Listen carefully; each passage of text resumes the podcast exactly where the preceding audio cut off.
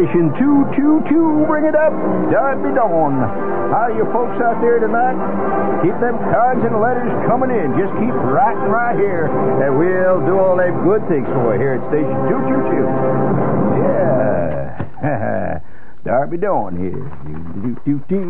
Oh, yes, of course. This is uh, the final, and tonight, the final and concluding chapter of Godzilla meets Godzonka. You know who Godzonka is? That's the new monster we have created based on the on the on the total monster concept. You know, everybody has a monster in his life, even if it's only in his mind. And uh, you, a lot of you even married the the monster in your life. Now that includes all six or seven sexes here at this point. And uh, so uh, I'm making no uh, no no absolute uh, decisions one way or the other as to morality. However, I will say this: you are at the right spot on the dial tonight for a horror story par excellence. Now, you recall yesterday, as we began our our tremendous uh, episode of Godzonka. Godzonka is a classical. Uh, a truly uh, evil monster. Now, all monsters are supposed to be evil. Very few of them achieve it. Uh, primarily because uh, uh, the people who create monsters are too uh, tied to the past. They think monsters are mummies. Well, uh, Philip Roth took care of Mummy in the Portnoy's complaint, didn't he? He certainly did. and uh, Mummy's been put down by every playwright from from well, from O'Neill through Tennessee Williams, and so mummies aren't really as evil as they used to be. Do you agree? No. Uh, uh, vampires, bloodsuckers are not as evil as they used to be because most of us have become vampires or bloodsuckers one way or another. Depends on the union you're in, right? So, uh, so who can be afraid of a who can be afraid of Dracula, Dracula, Dracula? That's a great new tune. Well, nobody's afraid of Dracula anymore because, as I said, blood sucking is a major national sport today. So you can't be afraid of yourself, right? All you got to do is grow them little teeth in the front, huh? Those two little sharp teeth. Although uh, some people are already growing them. My God, I tell you, the other day I went into I went into my bank and I, I just had a little technical problem to clear up. You know, I just went in there. I had a couple of forms and stuff, and I sat down at this guy's desk. Now I've been seeing this guy for a long time. The same guy in the bank. You know, he's got this little vice president sign and uh, he smiled at me, and he's the guy that approves loans. I had nothing to do with loans. He just happens to approve loans, you know. The one, well, actually, he disapproves loans. He, he, uh, he doesn't actually approve them. He has a big thing that says reject, you know, and he keeps, he laughs. He's no. it's funny to see him reading these applications once in a while. I'll sneak up on him, you know, and he'll actually be laughing at me. he laughs. Hey, hey, uh, Fred, look at this one. then he takes the great big stamp. Well, I got down the chute it goes. Well, he. Uh, funny thing, uh, I, I sat down opposite him. You know, I just needed a form filled out or something, and he smiled. By George, he's got these two sharp teeth in the front. He never had them before. He kept looking at my neck. What am I going to do, you know? But uh, so the evil uh, and monsters are, are uh, they're they're very they're very very personal, you know. And I and I must say that the Japanese have a firm grasp of the monster world. And uh, last night, as we pointed out, uh, uh, that Rodan was actually found in Texas uh, as you know, a 51 foot wingspan flying mammal. Wow, that's Rodan right out of the book. It is. And uh, I'd like to hear how. Well, I know how Rodan sounded. You all know how Rodan sounded. Let's give us a little uh, a little practice Rodan sound here. Sound here.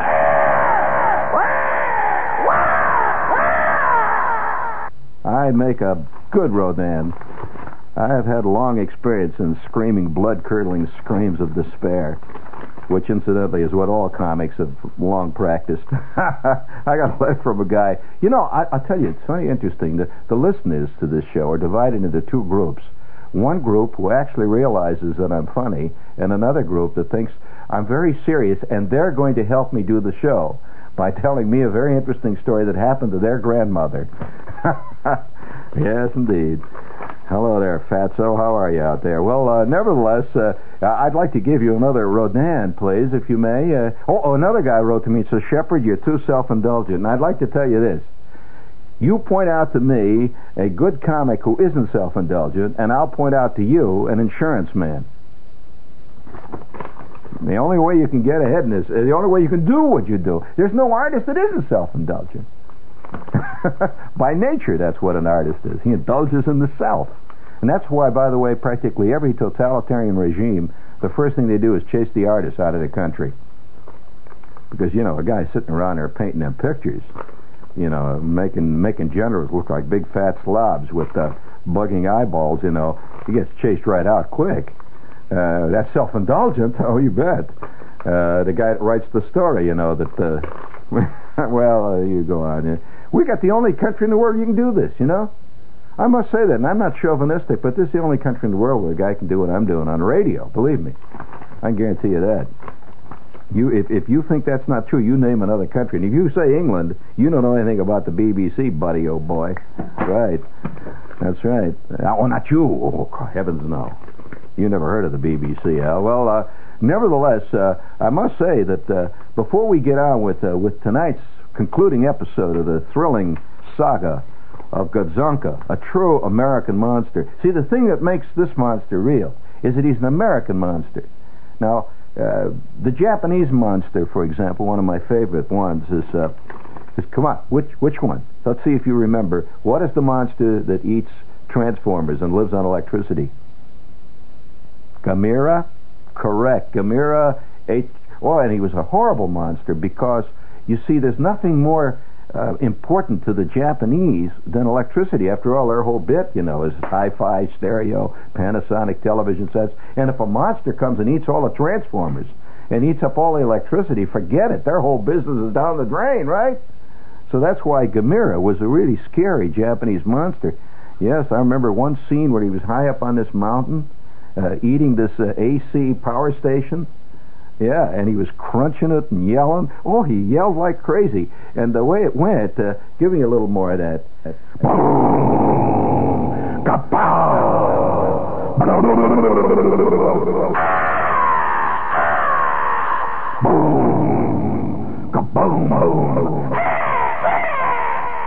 That was the sound of Gamera eating a 30,000 volt uh, 17 amp transformer. Of course, it was blowing up like crazy, sparks coming out of his ears and everything. He loved it. See, he lived on that. He mainlined the AC current. He did not uh, live on DC. Interestingly enough, he, you know, there were no scenes of him eating a great big case of Penlite batteries, which wouldn't have been very exciting because they don't make many sparks. But they sure play hob with your lower colon, I can tell you. But uh, nevertheless. Uh, uh, Gamera, Gamera was you know one of my favorite animals, and so we introduced last night the saga uh, of uh, Gadzonka. Now you see the name is important. Gadzonka, God, God. You see, evil, uh, good, all of these things. Thunderbolts. Uh, you notice Godzilla. Uh, has the name G-O-D in there. See, this is all part of them. You don't know whether you love-hate relationship is very important in monsters. Uh, but Gadzonka is based on an America. Of course, we all know it's based on Larry Csonka. Uh, Larry Csonka, if you've ever tried to stop him short of a seven-yard gain, you know. So, uh, monsters, you know, we'll, we'll, we'll conclude uh, tonight's exciting episode of Gadzonka Strikes Again. Incidentally, this is only the first movie in the series. We are going to have other series, other movies when Gadzonka returns. You know, none of these monsters are ever killed ultimately. How many times has Frankenstein's monster come back? Now, you know, Frankenstein is not the name of the monster. I hate to tell you this. You know that. That's the name of the doctor. It is Dr. Frankenstein, who was trying all of his life to create life, to bring back uh, people and to, to restore life. Uh, and that's what his whole career was about. Of course, everybody's against that in that little town there where he worked. It was not Transylvania. Where did, where, none of you know where, where uh, Dr. Frankenstein did his original work. Whiting, Indiana. That's right. Uh, he later moved to that uh, dark European country where guys hopped around and played flutes, uh, Igor. But uh, what was the name of his monster? Aha. And was it a monster? Or did, was he just the first organization man? Who knows? All right, uh, let's get on with the commercials first, and then we will bring you the story of Gadzonka. Let me a little echo chamber. Gadzonka strikes again.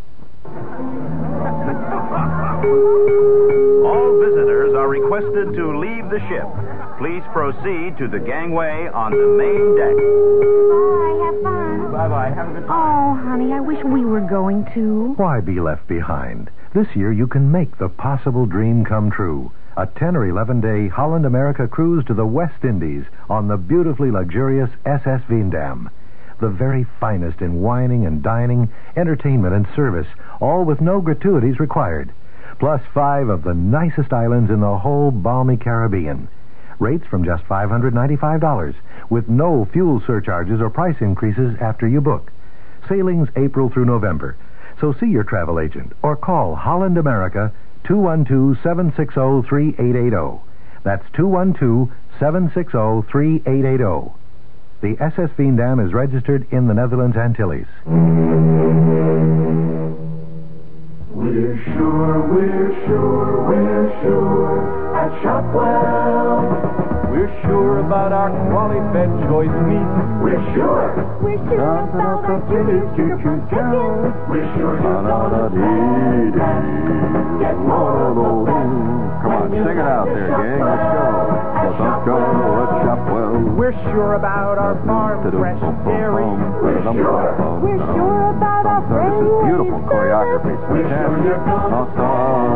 Boy, look at those feather boas.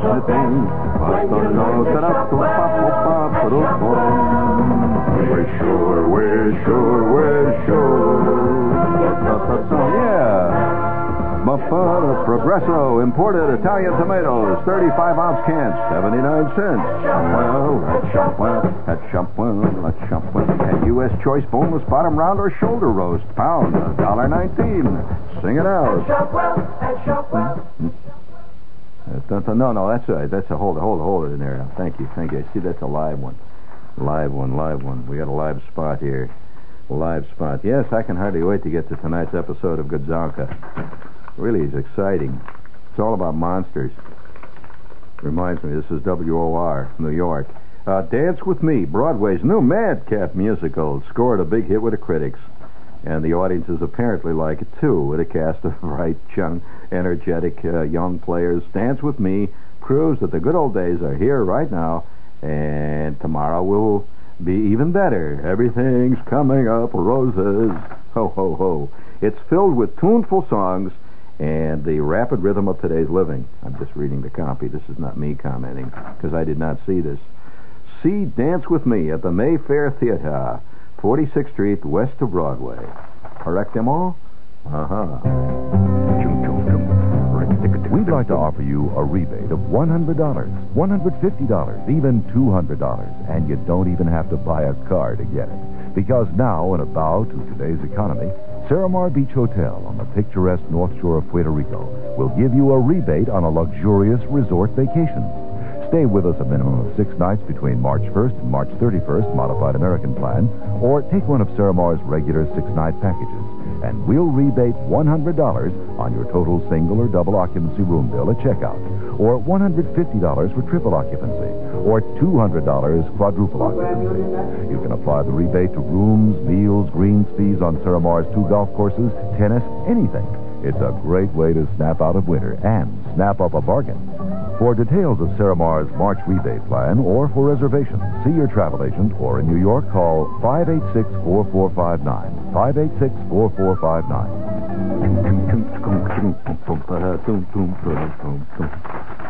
586-4459. I wonder if uh, in uh, in other countries do they play uh, transcriptions telling you to come to the colorful Indianapolis Hilton for two weeks? I wonder. I guess they they must. You know, see the natives grazing in the corn. Which high potency vitamin do physicians and pharmacists recommend most? Theragran and Theragran M, as in Mexico, with uh, minerals by Squibb. The name Squibb on the label means that you have no doubt about the honor or the integrity of the maker, and uh, that's something big these days. Hey, you- didn't they just uh, get some guy here in our local uh, administration here? He's in the slam, but that nothing to do with the vitamins. Forget it. Right now, you can take advantage of a great special offer. Buy 100 Theragran or Theragran M tablets at the regular price, and you get 30 extra. That's 30 extra tablets at no extra cost, and that's a whole month's supply, right? But the offer is limited. Get your Theragran now for mixed vitamin deficiencies. Available at all fine neighborhood Genovese drugstore outlets. Mom and kids and grandma too. Working girls give a cheer. What the do do do do do. You will find that all good things. Together right here, it's a Grand Union. Here are some grand buys at Grand Union this week. You got a little play on words there. A fantastic sale on genuine, fresh American lamb. Choose your favorite cut at reduced prices. Freshly ground beef, round chuck, and you know how round he is these days. Any size package, 89 cents a pound.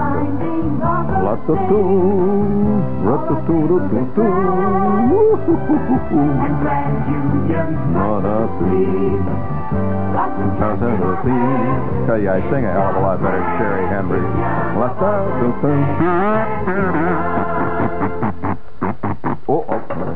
over there. I was going into the second chorus, which, by the way, has lyrics. You just can't do them on the air. Kids, you know, at this hour. We could play it if we were on at four in the morning, you know. Adult radio. Run Union. Uh, say, while we're speaking of uh, of adults here, we've got all the commercials done, right? We have to take care, since this is Friday, take care of a few letters here first, and then we'll get into tonight's. Uh, what's the matter? To tonight's uh, episode of Godzonka, which, by the way, concludes this particular adventure of your favorite monster. You recall living in the cave in Utah, and the young uh, astrophysical scientist, also a colonel in the Air Force, Steve. Remember him? Drives that 57 Ford like you see in all the in all the Class X movies, or Class B, really. yeah, it's an L.A. cheapie actually, and uh, they all have 57 Fords in them. Usually convertibles. Because you know it's much cheaper to shoot in the convertible. You know the top. You don't have to get the camera in. Oh, you know they get you know, all involved. And uh, he's with his girlfriend. Uh, uh, we've selected a typical name that they all have, either Beverly or Barbara. You take your choice. And uh, she is a young astrophysical biochemist. And just by an odd coincidence, the the uh, scientist who uh, has been predicting disaster as a result of the evil atomic bomb testing over the state of Utah is played by Keenan Wynn. Keenan Wynn, Dr. Oscherschlager. And uh, he's uh, he's having a terrible time getting in touch with Steve and Barbara, telling them to look out that Gadzonka is loose, and that he suspects that he is up to no good, as all good monsters are up to. Right now, uh, while we're on the subject of uh, getting some of the mail out of the way, kid here writes, uh, "Shepherd, I hear you're a stamp collector." kid, are you kidding? I'm a stamp collector. Get out, kid. I went through the stamp collecting phase at the age of four collected 17 bags of Yugoslavian stamps, which I bought for 10 cents a bag at Woolworth. Did you know they used to sell stamps, Woolworth, uh, collectors? Yeah, sure, they had a stamp department. They used to have a goldfish department at Woolworth, too, and a canary department. And you go and watch the canaries. You know, it was a real terrible scene. I once saw a uh, shoplifter get caught going out of a Woolworth with a canary sticking out of his ear. And it's not easy to shoplift a canary, I'll tell you.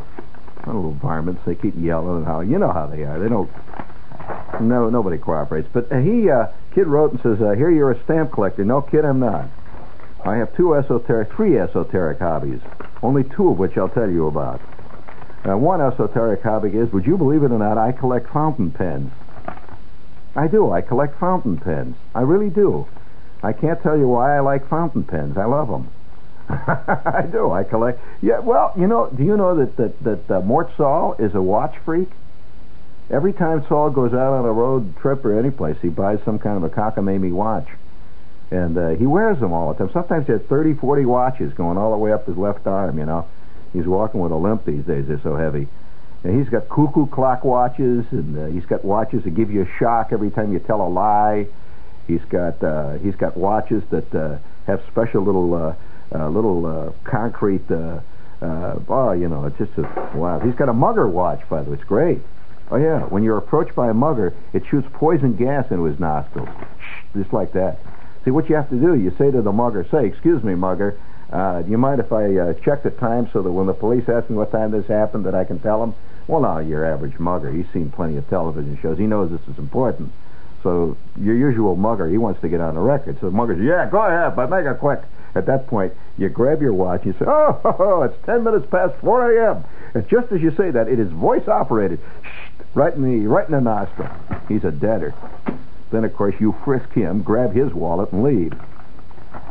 So, uh, you know, everybody has to live. You know, I saw a cop today, just sad cop. You know, he's been on the force 30 years here in New York, and um, I, he was looking kind of sad. He was over here at the corner of 48th Street, 6th Avenue, and I'm walking along, and and I stopped and I, I bought a paper. I bought my favorite porny rag. You know what pornography is getting to be? Pictures of people with clothes on. See, so I bought this uh, this paper there, and uh, I'm standing in the corner, and I just had to talk to him. I was waiting for the light, and I says, uh, "Gee, you look kind of down today, officer." He says, "Sure, and begor I am." And I said, "What's the matter?" He says, "Well," he says, "I guess uh, habits don't go away so easy." And I said, "What's the matter?" Officer O'Leary. I could tell by his uh, name tag that his name was Officer O'Leary. It was spelled L-E-E-R-Y. He's very leery of everything. So I said, Officer O'Leary, what is the trouble? He says, well, he says, you know, all the young men on the force, they say every time they get a bad guy, they say freeze. And I keep saying halt. Says, it's about the old days, you know. I studied under Jimmy Cagney and Pat O'Brien in the movies, and they always said halt. Halt, stop thief. And I chased the guy all the way up to 57th Street hollering halt. And I forgot I should say freeze today. So, uh, you know, in television today, they holler freeze, right? Nobody hollers, halt, stop! You know, freeze. And it was sad. He's the last of the old guard. So, uh, nevertheless, uh, I collect fountain pens, kid. And uh, if any of you've got an old fountain pen out there that you don't like, one that's been squirting ink all over your $70 suits, and uh, or even if it doesn't work, it doesn't matter. You just send it off here. I'll take care of it. I'll I'll uh, I'll take care of the fountain pen here. I'll get it working. I'll give it a good home, and uh, that's right. That's the only way. You know, fountain pens are totally useless. So don't think they're worth an immense amount of money. I have a friend once who had an Esterbrook. No, we'll get into that one. I'd just like to know how many fountain pens have kept many a cleaning establishment in business. Oh, I'll tell you, you're great. I remember one time, you know, I got this fountain pen when I was graduating, and my my um, Aunt Gwen gave it to me. It was a fountain. It was a modeled kind. It had like a sort of fake marble, and I really thought it was great.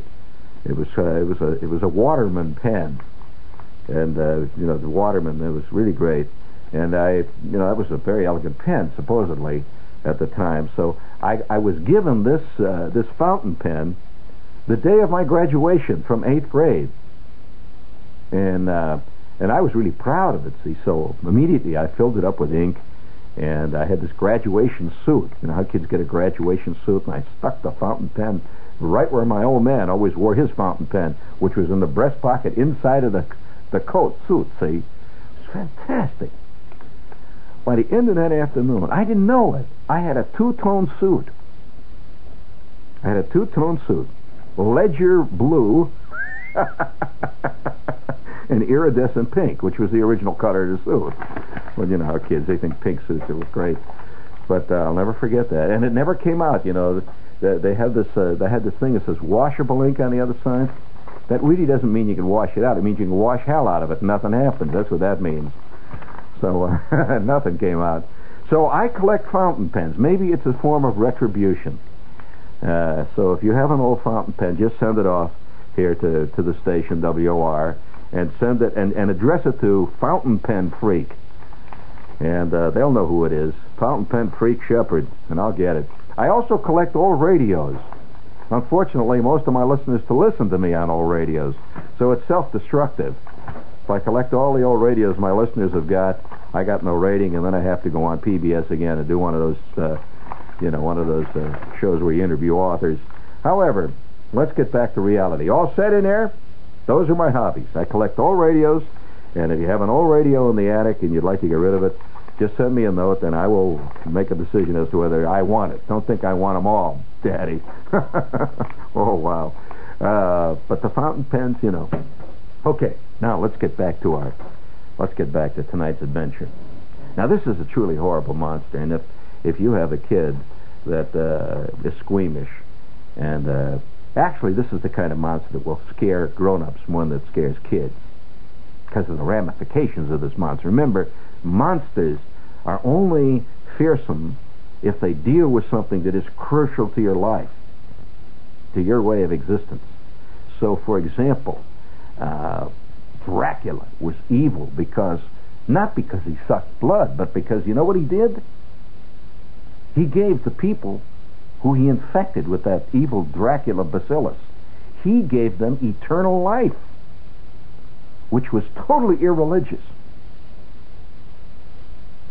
Now today, you'd kind of like to see Dracula today, you know, with the with the decline of religion. Dracula knocks on your door with the bloody teeth and all that bit. You come on in, friend. You know that'll show those guys at the AMA. you know, well, it's kind of like a chain letter. You know, you had to go around and nip somebody else to keep in the club.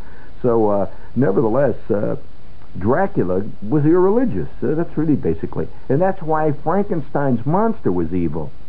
I mean, he was bringing back the the uh, the dead, see, and bringing them back to life. That's a terrible religious. Only when Gabriel blows that big trumpet in the sky, and all the dead supposedly come back to uh, some kind of corporeal existence, whatever the fundamentalists believe. This, uh, but here, this guy was doing it in his own laboratory and cackling while he did it. I'll bring them back, you know. And he had a kite. You remember the kite up in the air? He was taking the the lightning bolts and they were uh, bringing the electricity and, and putting the uh, putting putting the things on his ear, and it was fantastic, right? Well, all right, we have a truly horrible monster for you tonight. Wait till you hear what he does. All right, now here we go. All set now. Get ready with our theme. Our theme. Now wait a minute. It's number two. This is our theme. Our theme as we bring you part two, the concluding part, the concluding portion of Godzonka.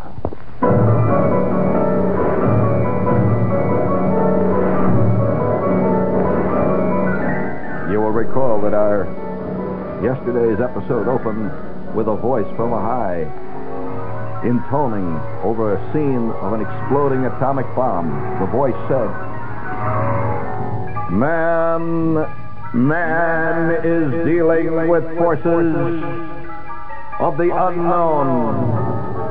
He is playing with natural forces which could destroy all human life as we know on the face of the earth. Mankind must beware.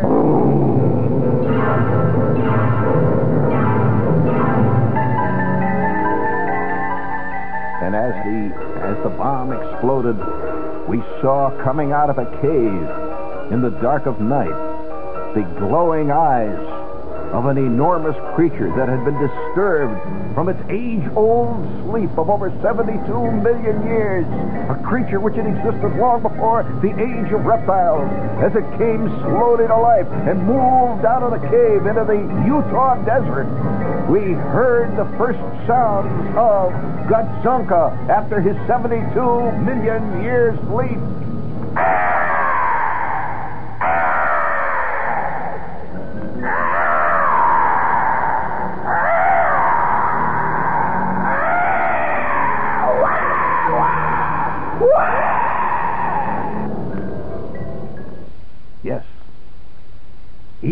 Once again was a stalk in the land. And another great monster had been awakened by man's silly, foolish, monkeying around with atomic sources of power of the total universe. And back in the Pentagon, Professor Kurt von Oschenschlager, played by Keenan Wynn, warned his fellow scientists about what was about to occur. In fact, reports had already come back from Utah of a strange monster seen by travelers late at night. a monster that no one could quite countenance or believe existed. But Dr. von Oschenschlager said, and we quote, I was telling them from the very beginning that they cannot fool with these sources of eternal power, which could very well prove to be the final death knell of mankind as we know it, of course, in our century. And you mean to tell me that young Dr. Steve and young Dr. Barbara have gone all the way out to Utah? And they, I, I have warned them that this monster could very well be so evil that none of us can deal with it. We must get the Air Force. We must get the Army. We must get the Sheriff of Utah County. We must get everybody involved. And at that point, he hung up. He was talking on the telephone to the Sheriff of Utah. Very important type. He has a big hat on that, and he has all these squad cars. They're 1957 Fords all over, and says police on the side. And who is it played by? Forrest Tucker. And Forrest Tucker hung up the phone and said, Well, I had another one of them kooks on the phone, Clyde. Call it here. He says there's some monster going around the desert out there. I'll tell you what that monster is. That's that's Clyde's wife, right, Clyde? we know about that. Well, they ain't going to forget me going running out there in the dark with all my shotguns going, all that kind of stuff. They ain't going to fool me. Well, at that point, the camera suddenly shifted and a new scene had opened up. We saw Steve, young Dr. Steve, who was also a colonel in the Air Force Reserve. Young Dr. Steve, who is a biochemist, a famous astrologist. He is driving along in his 57 Ford convertible. Mysteriously, he's suddenly gotten all the way from the Pentagon to the Utah desert. And unsuspectingly, he is driving along this dark highway with uh, Barbara, his uh, colleague in the laboratory. She is a young biochemist of exceedingly interesting charms. And they are driving along in the dark. And Steve is saying, poor old Dr. Ostenschlager. He's a poor old guy. He's probably finally gone bonkers.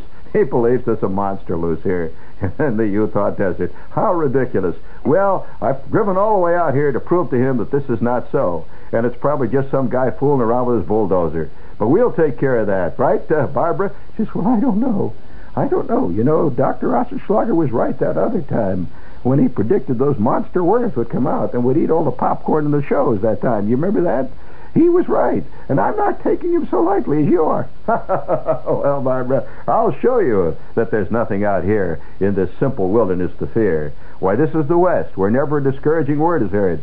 And at that point, just as they turn, it's dark, of course, they go around a corner of a mountain, and they see suddenly coming directly towards them this looks like a pair of headlights high up in the sky. Actually, these are the glowing eyes of Gadzonka, but they're not aware of that yet. He comes around and says, Hey, look at Barbara. There seems to be an airplane or something in trouble. Look at those headlights approaching us. And then suddenly they hear echoing out of the canyons the dreaded cry that had not been heard for 72 million years. It was the voice of Gadzonka, who was out stalking for the food that would keep him in existence and ravaging the world that he knew. At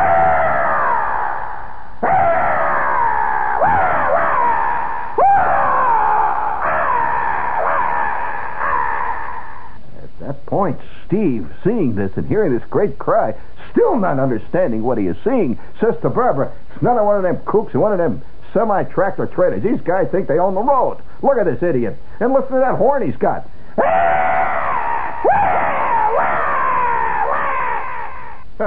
Thinks he can buffalo me, eh? Well, I'm on my side of the road, and I pay my taxes, and I got a driver's license. At that point, he drove straight at the monster, when suddenly he sees in his headlight Gadzonka himself, who is now risen up on his back, enormous claw-covered legs with the scales. Ooh, he's got scales. He's got feathers. He's also got fur. It's an unbelievable monster. It looks like, uh, actually, what it looks like is a gigantic primordial bat, an enormous bat, over 75 feet tall, six stories high, with glowing red, greenish eyes that glow with an inner radiance. His teeth are flashing in the darkness. His great wings are blotting out the moon and the sky as he flaps his leathery wings. Curiously enough, he looks like a cross between a bat and a simple garden grub. Oh, it's an awful thing. Terrible. And then he lets go his primordial mating cry as he sees what he considers another enemy coming right at him. Steve and Barbara in their 57 Ford Galaxie. He screams,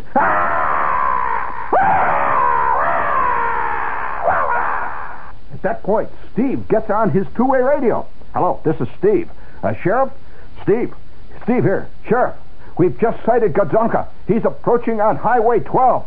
He is now just making a turn. You know where that big S bend goes past the McDonald's? He is now coming towards me at this point. I'll have to sign off now, but he is now on the attack. Gadzonka is alive! Oh, my God! At that point, you see the sheriff now. It switches back to the sheriff, and his radio's going, ah, ah, ah. He's, uh, Gadzonka! Ah! He says, gone. Great Scott. This must be some kind of a trick. I don't believe that. He's all right, you guys, get out there and go down that Route 12 down there, get down towards that McDonald. Because Steve is out there, and Steve says that there's some kind of a monster. He's probably been drinking, but we can't take no chances, boys. At that point, the two squad cars go roaring out. Wow!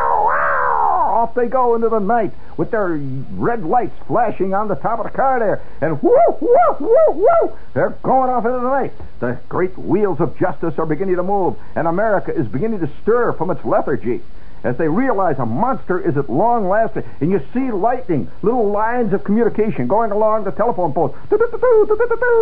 Gadzonka, Gadzonka. We see a quick shot of what looks like Lyle Van on the television. He says, Today it was reported that a monster named Gadzonka was loose on the Utah desert. All people are warned, and then that's quickly shot. There's a quick shot inside the Pentagon, and you see a great crowd of Army officers saying, we're pointing at a map and they're saying we must alert the fighter squadrons. And then you see fighters in the air, all moving towards Gadzonka. And now there's a shot now where we begin to approach Gadzonka himself.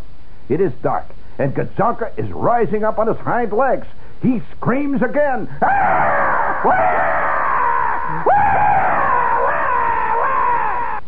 And now we see Steve and Barbara hiding behind one of the hills. He says, We've got to. We stand alone. You and I stand between the destruction of all mankind. God, what we have loosed with our atomic energy tests.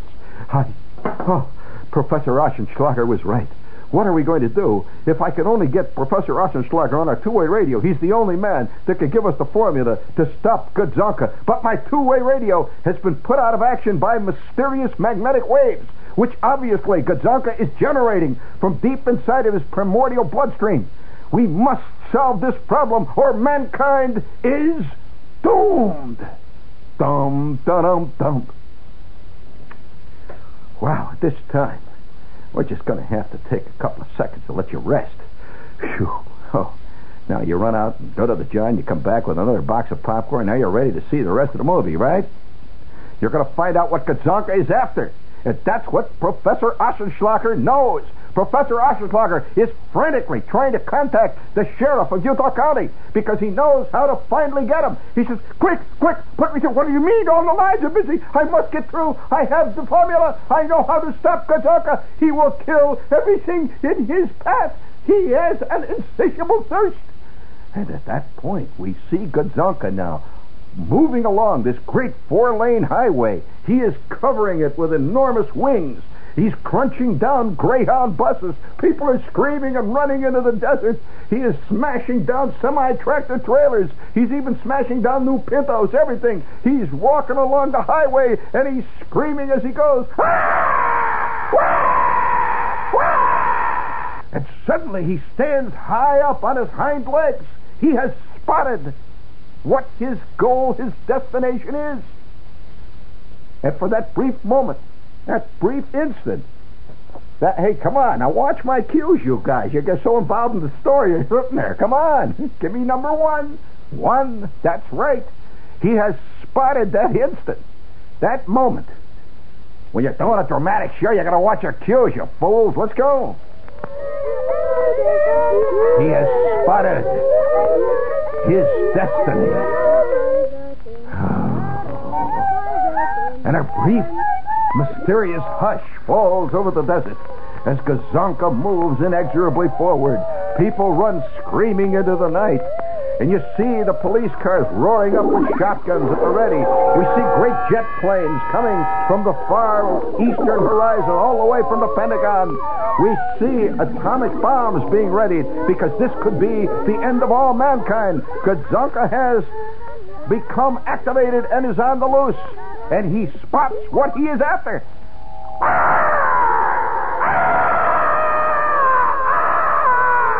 And with a sudden rush, he envelops an Esso station. an Esso station, and a great pipe comes out of the front of his beak. Down right into the tanks. He's sucking up the high octane Esso extra special gas.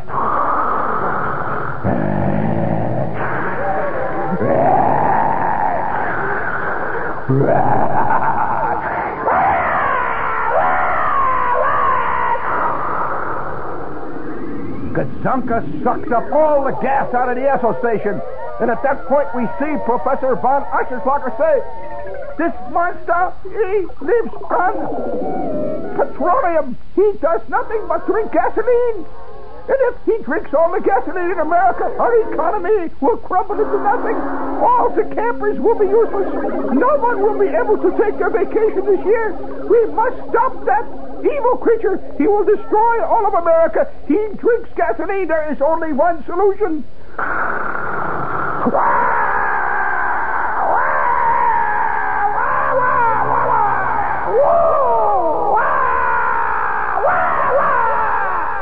even as we watch, Kazanka is growing bigger and bigger because he has that great big mouthful, that gigantic belly full of fresh, wonderful Exxon high tech. He is galloped down 40,000 gallons. And now he's moving on to the Shell station. Yes, he's. There goes the beak down.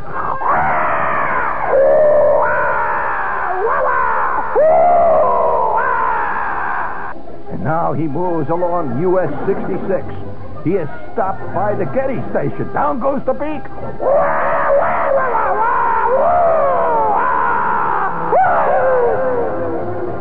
And the radio is saying at this point, ladies and gentlemen, we have terrible news to report. In just 12 minutes, Kazanka has drunk all the gasoline in the state of Utah. He is now moving towards California, where he will have a veritable orgy of gasoline drinking. By nightfall, unless we stop Kazanka, our entire country will go down. Our economy can no longer survive with Kazanka drinking all the gasoline. According to Professor Assenschlager of the Pentagon and the U.S. Department of Monster Control, this monster is capable of drinking all the gasoline in the world in less than three days. Kazanka must be stopped.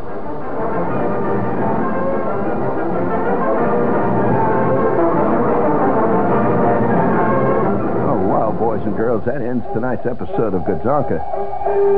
Holy smokes.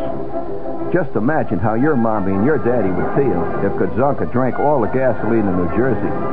Just think how how you would feel if you had to put nothing but uh, old oleomargarine in your Honda and it wouldn't go. Yes, this evil monster must be stopped. Listen next week for the concluding chapter of Gadzonka Stripes Again. How did they find out how to stop him? What secret did Professor Oschenschlager know? Oh, tune in next week and find out, boys and girls.